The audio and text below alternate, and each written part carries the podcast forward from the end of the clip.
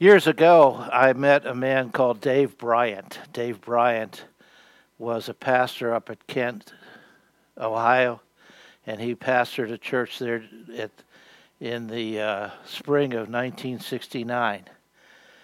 If you know your history of the Vietnam War, that's when National Guardsmen accidentally opened up and killed four Kent State students. His congregation was very close to the campus and he began, and he had a lot of students who were there. So the next Sunday, uh, they had to think about what they were going to do. Through that experience of having to deal with that, he came to see the, the joy of prayer. And he began a ministry. It's not new to him, but he made it uh, nationwide, worldwide even it's called Concerts of Prayer. This is where you are guided through your prayer. And it came out of his experience there because he saw that when they got to pray, there was unity, there was evangelism that took place, there was an impact upon that community at that time. And he took it, and I had the pleasure of getting to know him as well as work with him in New York City for a while on the concerts of prayer. One of the things he does now, not only doing concerts of prayer, but he's also involved with a ministry called Christ Now. And one of the things he says that we need in our in the church today, and especially the church of a, in America more than anything else, is what he calls a Christ awakening.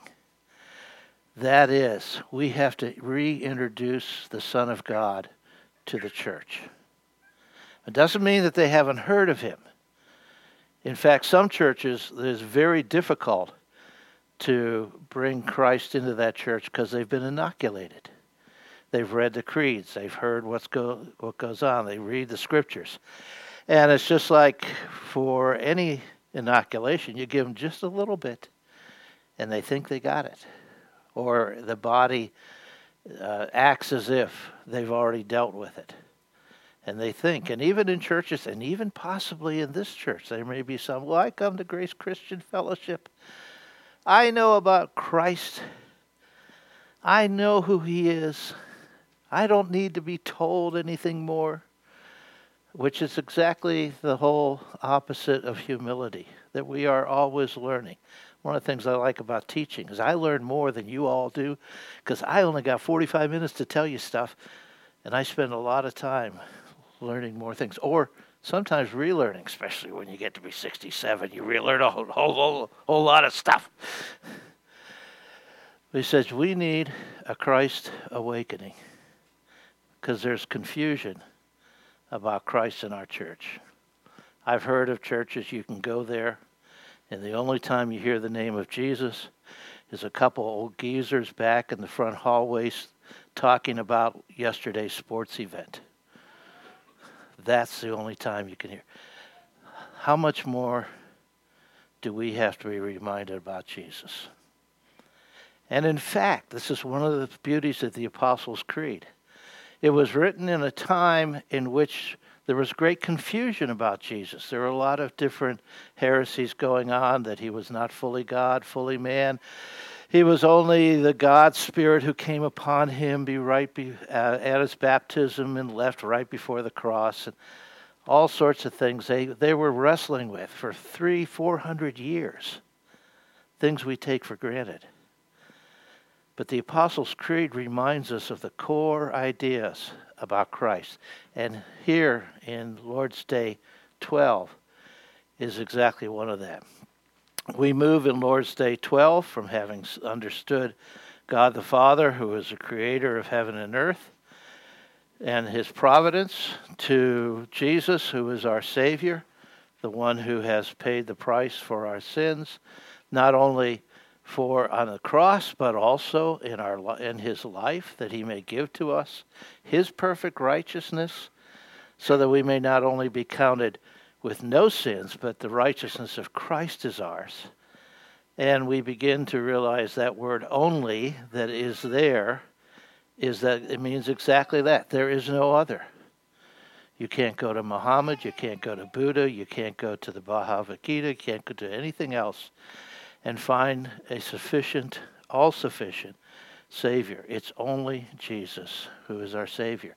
Well, from there, the creed moves on to ask what is why is he called Christ that is the anointed? And it gives the answer.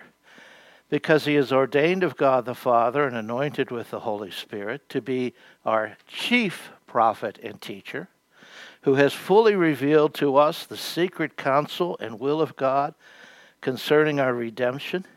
Our only high priest who by the one sacrifice of his body has redeemed us and ever lives to make intercession for us with the Father, and our eternal King, who governs us by his word and spirit and defends and preserves us in redemption attained for us.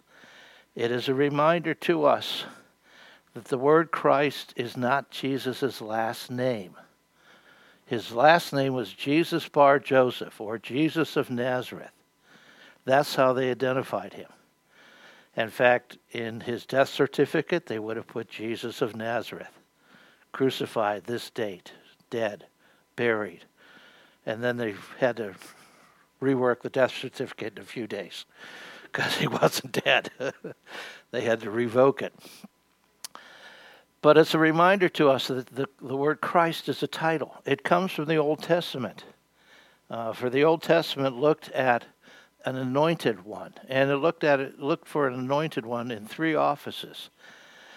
One as a prophet, like Moses and Samuel and David and Jeremiah and Isaiah, someone whom God had called apart, called apart, set apart to be his spokesman to the people. And there they had two two basic functions. One, the, the vast minority function, although in our day and age and in some areas this becomes majority, to foretell, that is, to tell what's going to take place. And so they look at only those passages that foretell something either about Christ and his ministry or end times or things like that. That's what it is to be a prophet, to be able to tell you what's going on tomorrow. No, that's a minor part. The major part is to foretell, is to remind the people of the law of God, what it means, what it says, and to apply it to their lives. For it's not just enough to know the Word of God, it must be applied. And the prophet would do that. Uh, Jeremiah would look at his people in their vast rebellion against God and they would say, You say peace, peace, because we have the temple. You think, oh, as long as the temple's standing, we are okay with God. I tell you, He is going to destroy that temple, and you are going to exile. Why? Because you didn't obey the law. You didn't obey one particular commandment. You did not keep the Sabbath, the day of rest. And not only just the Sabbath, but the Jubilee year, a seventh year when your land was supposed to be fallow. And God would provide two years of grain in the sixth year so that you could go through and, and endure that seventh year. You didn't do that. And therefore, God is going to take you into exile. The people said, No, no, no, come on. God wouldn't do that. He's a God of love. He's a God of covenant. He, he's faithful to us. He will never do that. And Jeremiah, remember the law? The blessings and the curses. Blessed are you if you do, cursed are you if you don't do, and you didn't do. That's the majority of what a prophet does, foretells. That's the first one. Second one is a priest. The priest that you'll find in uh, Leviticus 1 to 8. I am not going to read Leviticus 1 to 8 this morning. We will never get out of here if I read that. But it is the whole idea of the sacrifices, and it was the priest who was given the uh, the uh, the call to do the sacrifices, to take the animal, to break the neck of the pigeon, or to slaughter the, the sheep or the goats, and offer a sacrifice to God, a prototype, a type of what was to come later on as the New Testament tells us. And in fact, you have the story of Zacharias who was a priest. And it says in verse 8 of Luke 1 Now, while he was serving as priest before God, when his division was on duty, according to the custom of the priesthood, he was chosen by lot to enter the temple of the Lord and burn incense, and the whole multitude of the people were praying outside at the hour of incense. They not only offered the sacrifice, they offered the prayers. And the prayers were to take the incense, put it on the altar, allow the aroma to go up, and then they would offer the prayers. And Zechariah met an angel. They had a real discussion about what was going on. Zechariah wasn't too sure he liked what was being said. And the angel said, You will not speak until your son is born. So he comes out, stands above the people, and begins the motion. And they're all going, What? What happened?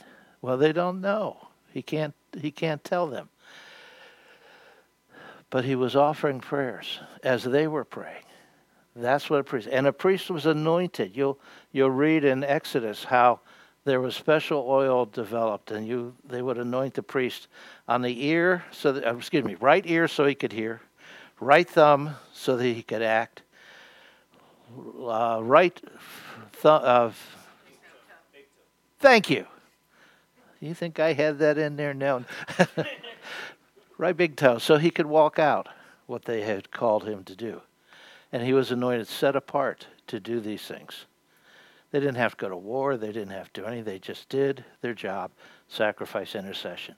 And finally, you had the king, like Saul, like David, like Solomon, like some kings of the southern kingdom that were there. People set aside, and they were anointed by oil. You know, even Samuel anointed Saul by pouring oil over him. And when the Lord realized Saul was not, he didn't realize when Saul, when the Lord said that Saul was not appropriate. He, Samuel then anointed David to be the king, and the oil comes flowing down over his hair and his beard. Right now, I wish I had a beard so I could show it. Over his beard, and it drips down on the ground, and that's the sign that he has been set apart by God for this purpose to guide the people to keep them within the law, he had to read the law once every year and make sure they did things by the law of God. That's why they were called to greater accountability and to guard the people, not only from outside enemies, but from themselves. And of the problem with the kings of Israel were they didn't do a very good job. In fact, they did exactly what the law told them not to do to get a lot of servants, to get a lot of horses, to build a big army, to have built palaces. But all of those offices were anointed, anointed to do what God has said. Now we come to Jesus. And in Jesus, you have the ultimate anointed one, the ultimate Christ, the ultimate Messiah. And he came as he was ordained and anointed. That's seen in his baptism. And if you look on your page under Christ as prophet, you go down to that section, Jesus' first action in his as he began ministry. Matthew 3, 16 to 17, where Jesus comes down to John. John says, I don't need to be baptizing you, you need to be baptizing me. And Jesus said, Let all things be done for righteousness. And it says, as when when when Jesus was baptized, immediately we, he went up from the water, and behold, the heavens were opened to him, and he, that is John, saw the Spirit of God descending like a dove and coming to rest on him. And behold, a voice from heaven said, "This is my beloved Son, with whom I am well pleased." That was his ordination, that was his call, that was his anointing. The Spirit came and rested. The Father declared, This is my beloved Son, in whom I am well pleased. That's, that's what the baptism shows us. And when he goes to his hometown and they give him the scroll of Isaiah and he opens it up, he opens it up purposely to Isaiah 61. And he begins to read that passage. And it says, The Holy Spirit has anointed me to, and he describes his ministry. And he says, This day, this passage has been fulfilled in your presence. I am the anointed one. I am the Messiah. He understood what it was. His baptism gave him the assurance that it was, as if he did really needed any assurance, but it gave it to him. Therefore, Christ becomes our chief priest, prophet, and teacher. I, I love the descriptive words here. It doesn't say he's our only prophet and teacher, but he is the chief. One of the things that really irked the Catholic Church in the Reformation was one tiny word, solo. Sola, alone. It's the Word of God alone. It is Christ alone that is supremely above all else. Christ alone is Savior. And as a prophet and teacher, he is the one who is above all else. You see this in his transfiguration. It didn't happen there, but you see it. Because there he is up on the mountain with Peter and John and James, and they're they're there, and all of a sudden he is transformed from the inside out, and the beauty of his deity, the glory of who he is, and the God man comes forth, so that his raiment, his clothing is shining whiter than anybody could ever make it, any cleaner could ever do. My dry cleaner is envious of that because he can't do that kind of work. And they all look at him. And there's Elijah and Moses, two of the greatest prophets, two prophets that key, are key in the history of Israel. And he is the third one. Jesus is the third one, but he is the chief prophet. They're talking about his movement toward Jerusalem and the cross.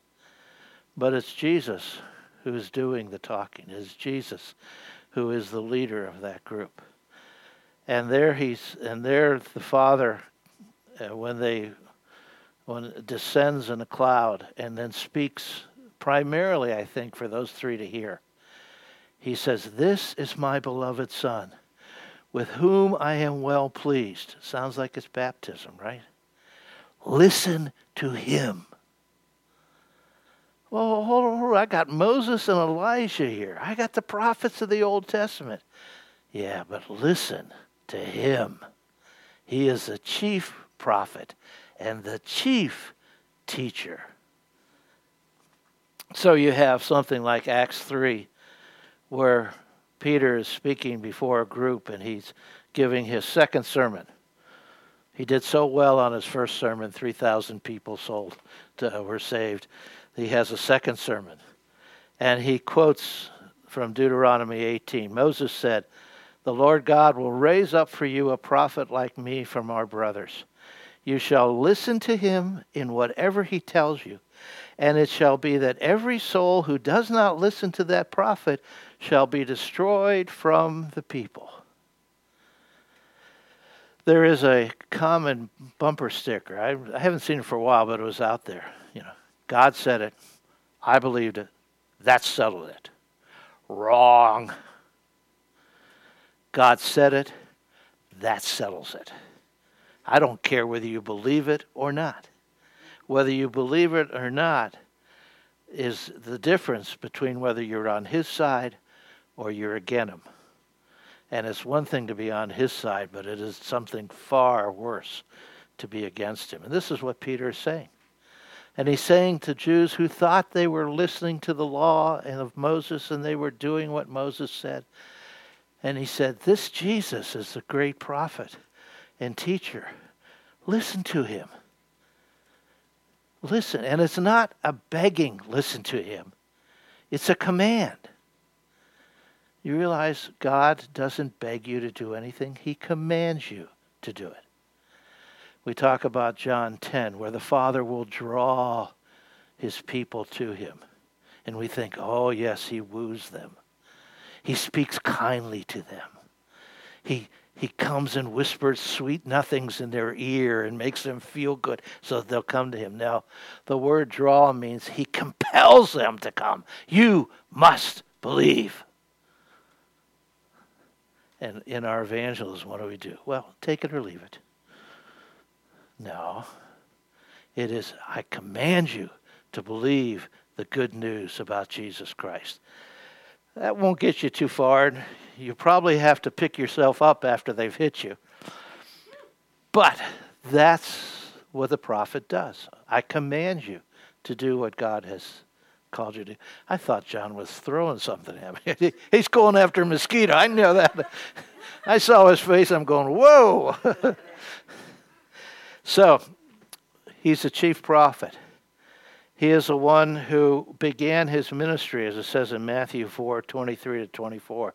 He went throughout all Galilee, teaching in their synagogues, proclaiming the gospel of the kingdom, and healing every disease and every affliction among the people.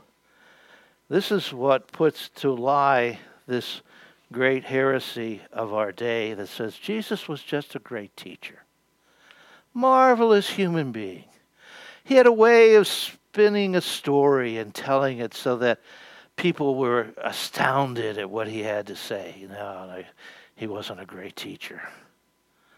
He was in one sense, but that's not who he is. He is God speaking to his people, and the people must listen or suffer the consequences. Second of all, Jesus Christ is the high priest. And you see this on the cross. Romans 5 9 to 11. Since therefore we have now been justified by his blood, much more shall we be saved by him from the wrath of God. And last week I put up a word, I have no idea what I put up. It was supposed to be propitiation, it was propitiation or something. That's the idea of propitiation. He has saved us from the wrath of God, He has taken away the wrath. For if while we were enemies, we were reconciled to God by the death of his Son. Much more, now that we are reconciled, shall we be saved by his life. More than that, we also rejoice in God through our Lord Jesus Christ, through whom we have now received reconciliation. And right there, you have those two key theological words expiation, take away the sin, propitiation, absorb the wrath of God, so that you may be reconciled. And it's the only way in which you can come to God. You can't do it by how many times you read the Bible or you attend church or you pray or you take the sacraments or you do. It is only through Christ because he is the only high priest. And the work of his high priesthood was, was the cross supremely. But it is also his life because by his life he sacrificed himself. You imagine being in the glory of heaven for all eternity.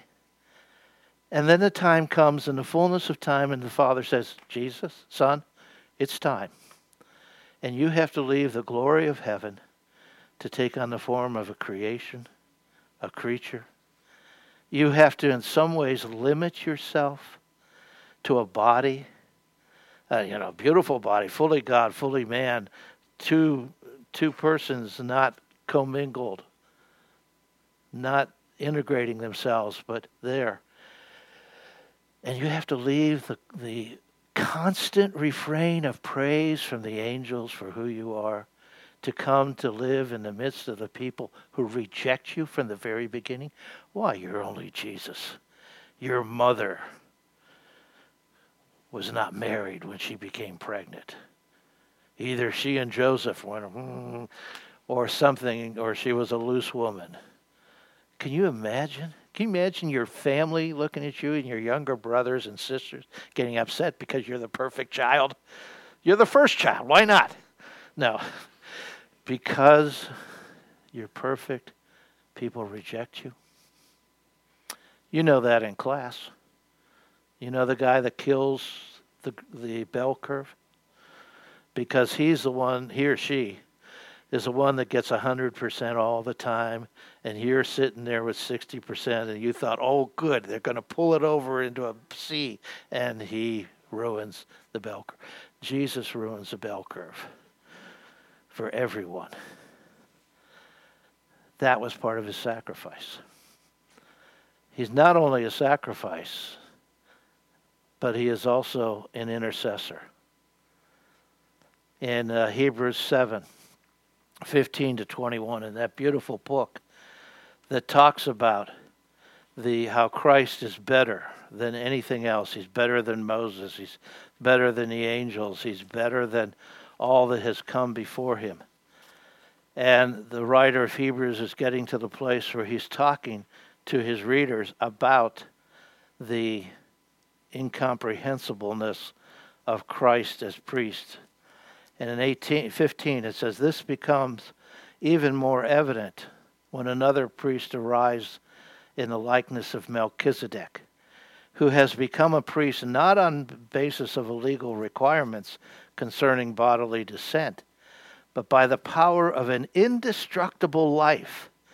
For it is witness of him, you are a priest forever after the order of Melchizedek. For on the one hand, a former commandment is set aside because of its weakness and un- uh, uselessness, for the law made nothing perfect. But on the other hand, a better hope is introduced through which we draw near to God. And it was not without an oath, for those who were formerly became priests were made such without an oath. But this one was made a priest with an oath by the one who said to him, The Lord has sworn and will change his mind. You are a priest forever. And this makes Jesus the guarantee of a better covenant. Cross and the intercession. Romans reminds us that Jesus is ever interceding on our behalf. You can learn a lot from the prayer life of Jesus. In fact, that's one of the places where you ought to learn your prayer life. Read John 17 and the depth of his not only familiarity with the Father, but his willingness to say things we would we could not, but he could say, and the kind of description and the kind of command and call he gives to his Father on us behalf. As, uh, as I have glorified you, glorify me now in heaven. Watch over my disciples, keep them from the enemy, is basically what he says. You, you have sanctified, I have sanctified him with your word. Keep him, keep them in that word. Just, you know, given to the apostles so that they would write accurately what Jesus had said. And then finally, he says, to all who believe through them. Bring them together, that they may be one as you and I are one, so that people would know the validity of the gospel. And he prays, he intercedes right now, whatever state you're in, whether the coffee hasn't kicked in whether you're bored out of your gourd, no matter. Jesus is praying for you right now. When you are tempted to do something that the Word says don't do, Jesus is praying for you right then. Isn't that amazing? Absolutely astounding. But that's what he is as a high priest. He prays for you, he intercedes for you. And he did it not only privately, he used to get up early in the morning, even after a 20 hour workday, and he'd go out to a lonely place to spend time with his father. And then he'd pray publicly. Tomb of Lazarus. He's, he calls upon God to, before he finally says, Lazarus, come forth. In John 17, which the disciples obviously heard because they could write it down, he prays privately and probably he even prayed on the cross. Lord, today let me be with you in paradise. Yes, you will. He heard the prayer and he answered it. He, he prays, Father, in the garden, do not take this cup away from me. He prays for his mother and his disciple. John, this is now your mother. Mother, this is your son. See, those are prayers. Those aren't just sayings. Those are prayers. In the midst of his agony, with the wrath of God upon him, he is praying for other people. That's the kind of high priest he is. He is the only high priest. You can't come to God except through him. And thirdly, Christ is the eternal kingdom, king. And here you have his ascension. He's been raised and he goes up to heaven and there he he is enthroned in his rightful place. Revelation 5. One of my favorite passages.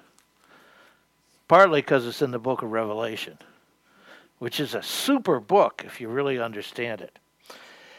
5 1. Then I saw in the right hand of him who was seated on the throne a scroll written within and on the back, sealed with seven seals. Uh, that's not normal to write on the in, inside and on the back on a scroll. Uh, what we consider it to be is that's the scroll of the history of the world, sealed, so that only certain people can see it.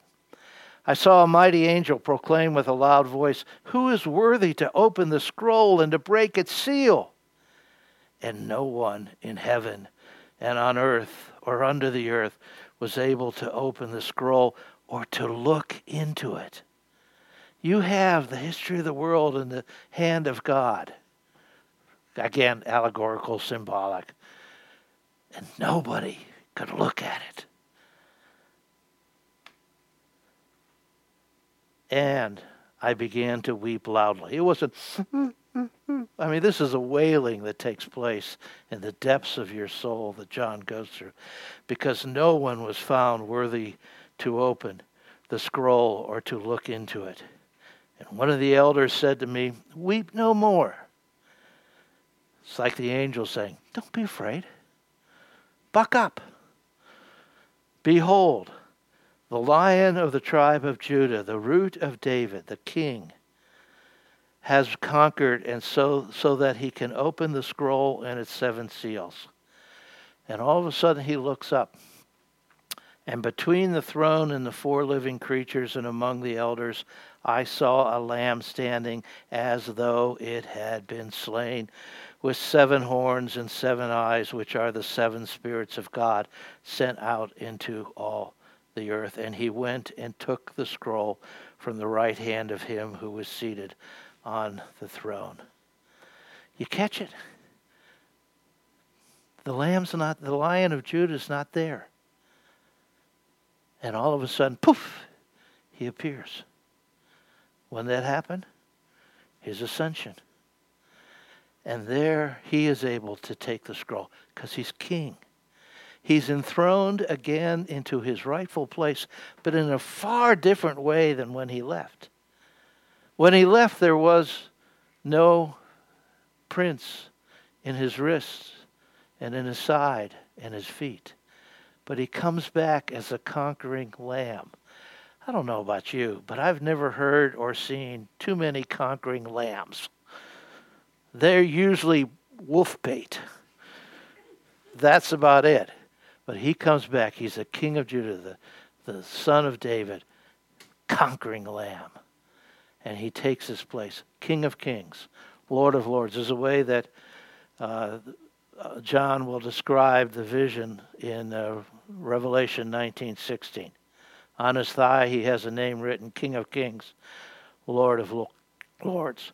And before he leaves earth and he pops into heaven, he said, All authority has been given to me in heaven and on earth.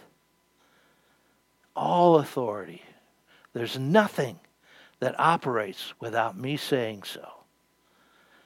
You know, in our form of leadership, we delegate things. We have to because we can't do it. Jesus never delegates. He is the only final authority. He calls people to do things, but he's the authority behind them. And so he's one who guides. He guides by his word and spirit. And notice in the, the, the catechism, that the two work in complementary ways. You don't have the Word alone or the Spirit alone. That has been two of the far right, far left in the church that has operated. Why, we only operate by the Word, only what the Word says.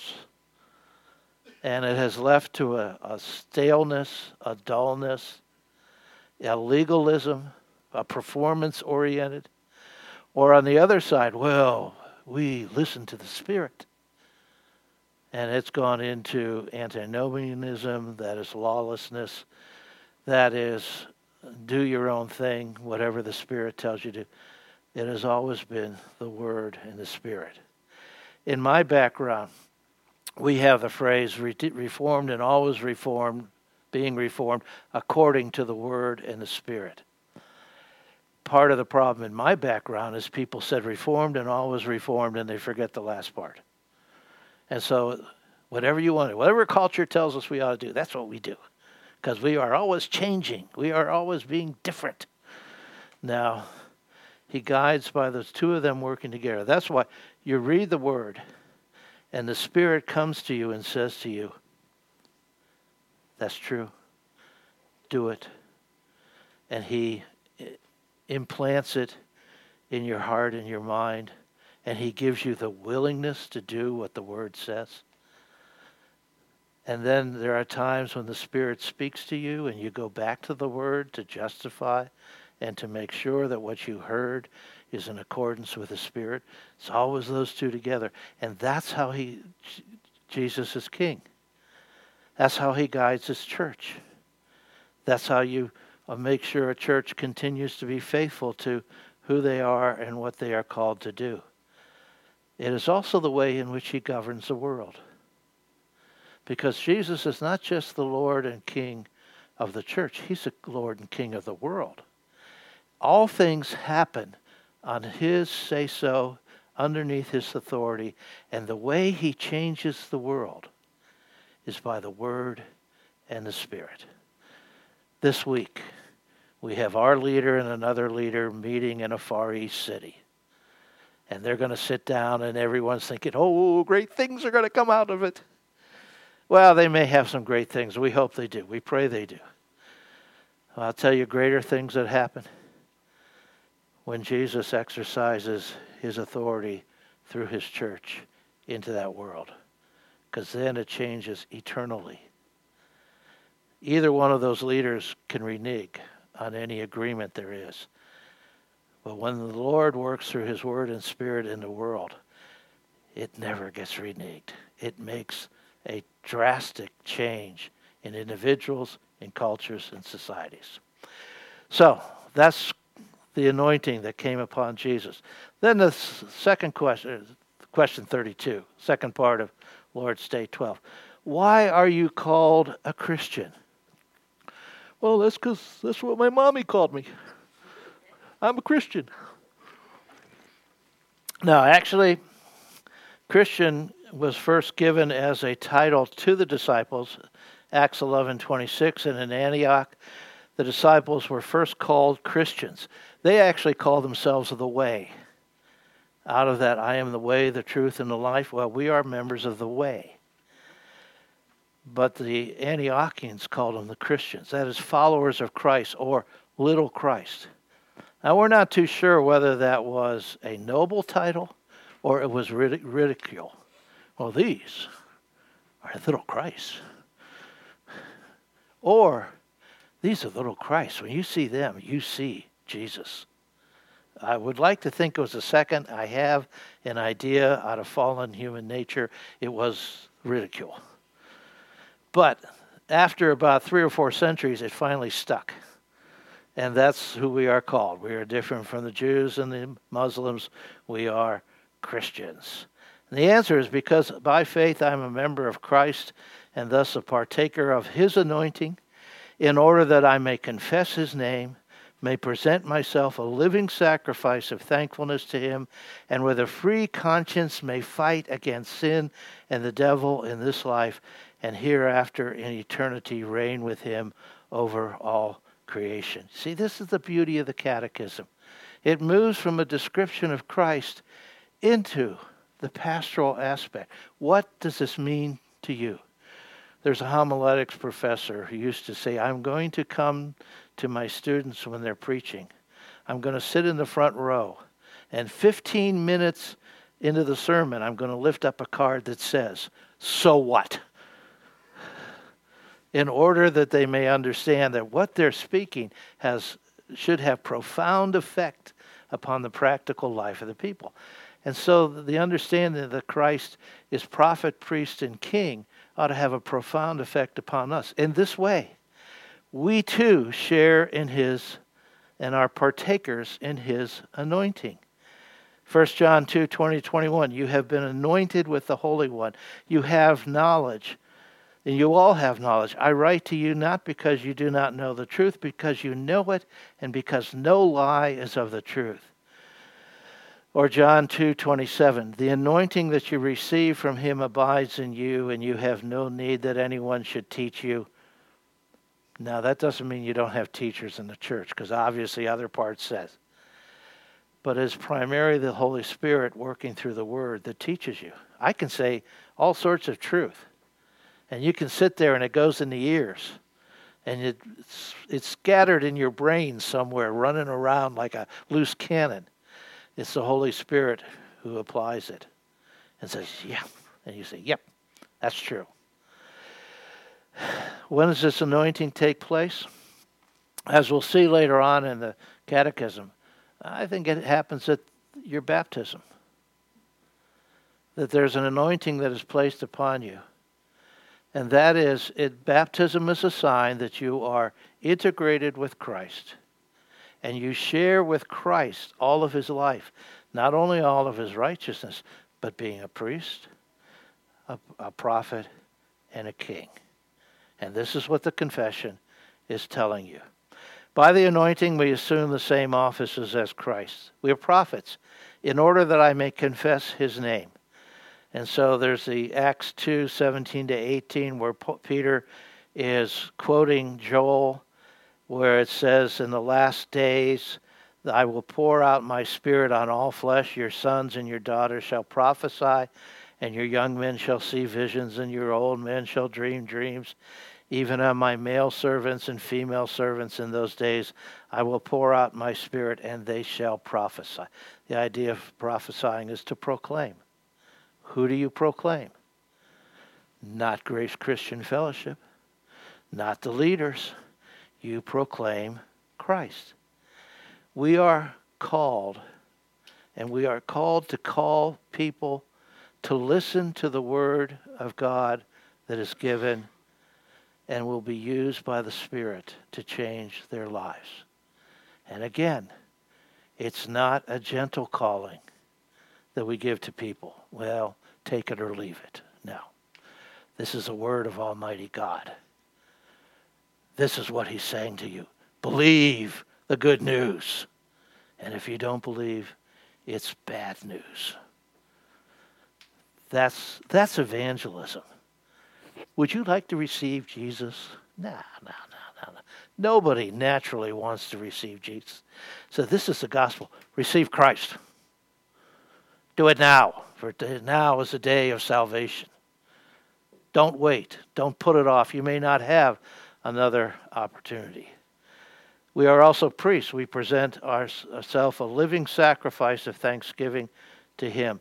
And the Romans 12, 1 to 2 passage talks about how we are to present our bodies as a living sacrifice, holy and acceptable.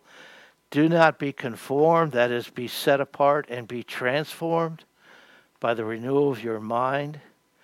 So we are called to sacrifice. We're called to give up our desires for other people. Jesus said, If you want to be a servant of mine, you be a servant of everyone else. You're not here to serve yourself. You didn't come here this morning simply to receive. You came here this morning, or you ought to have come here this morning to give to other people. A smile, a handshake, a friendly hug, a Christian hug, which has taken over from the greet, kiss one another. You have come to serve one another. You have come to serve your community. You have been called to give sacrificially.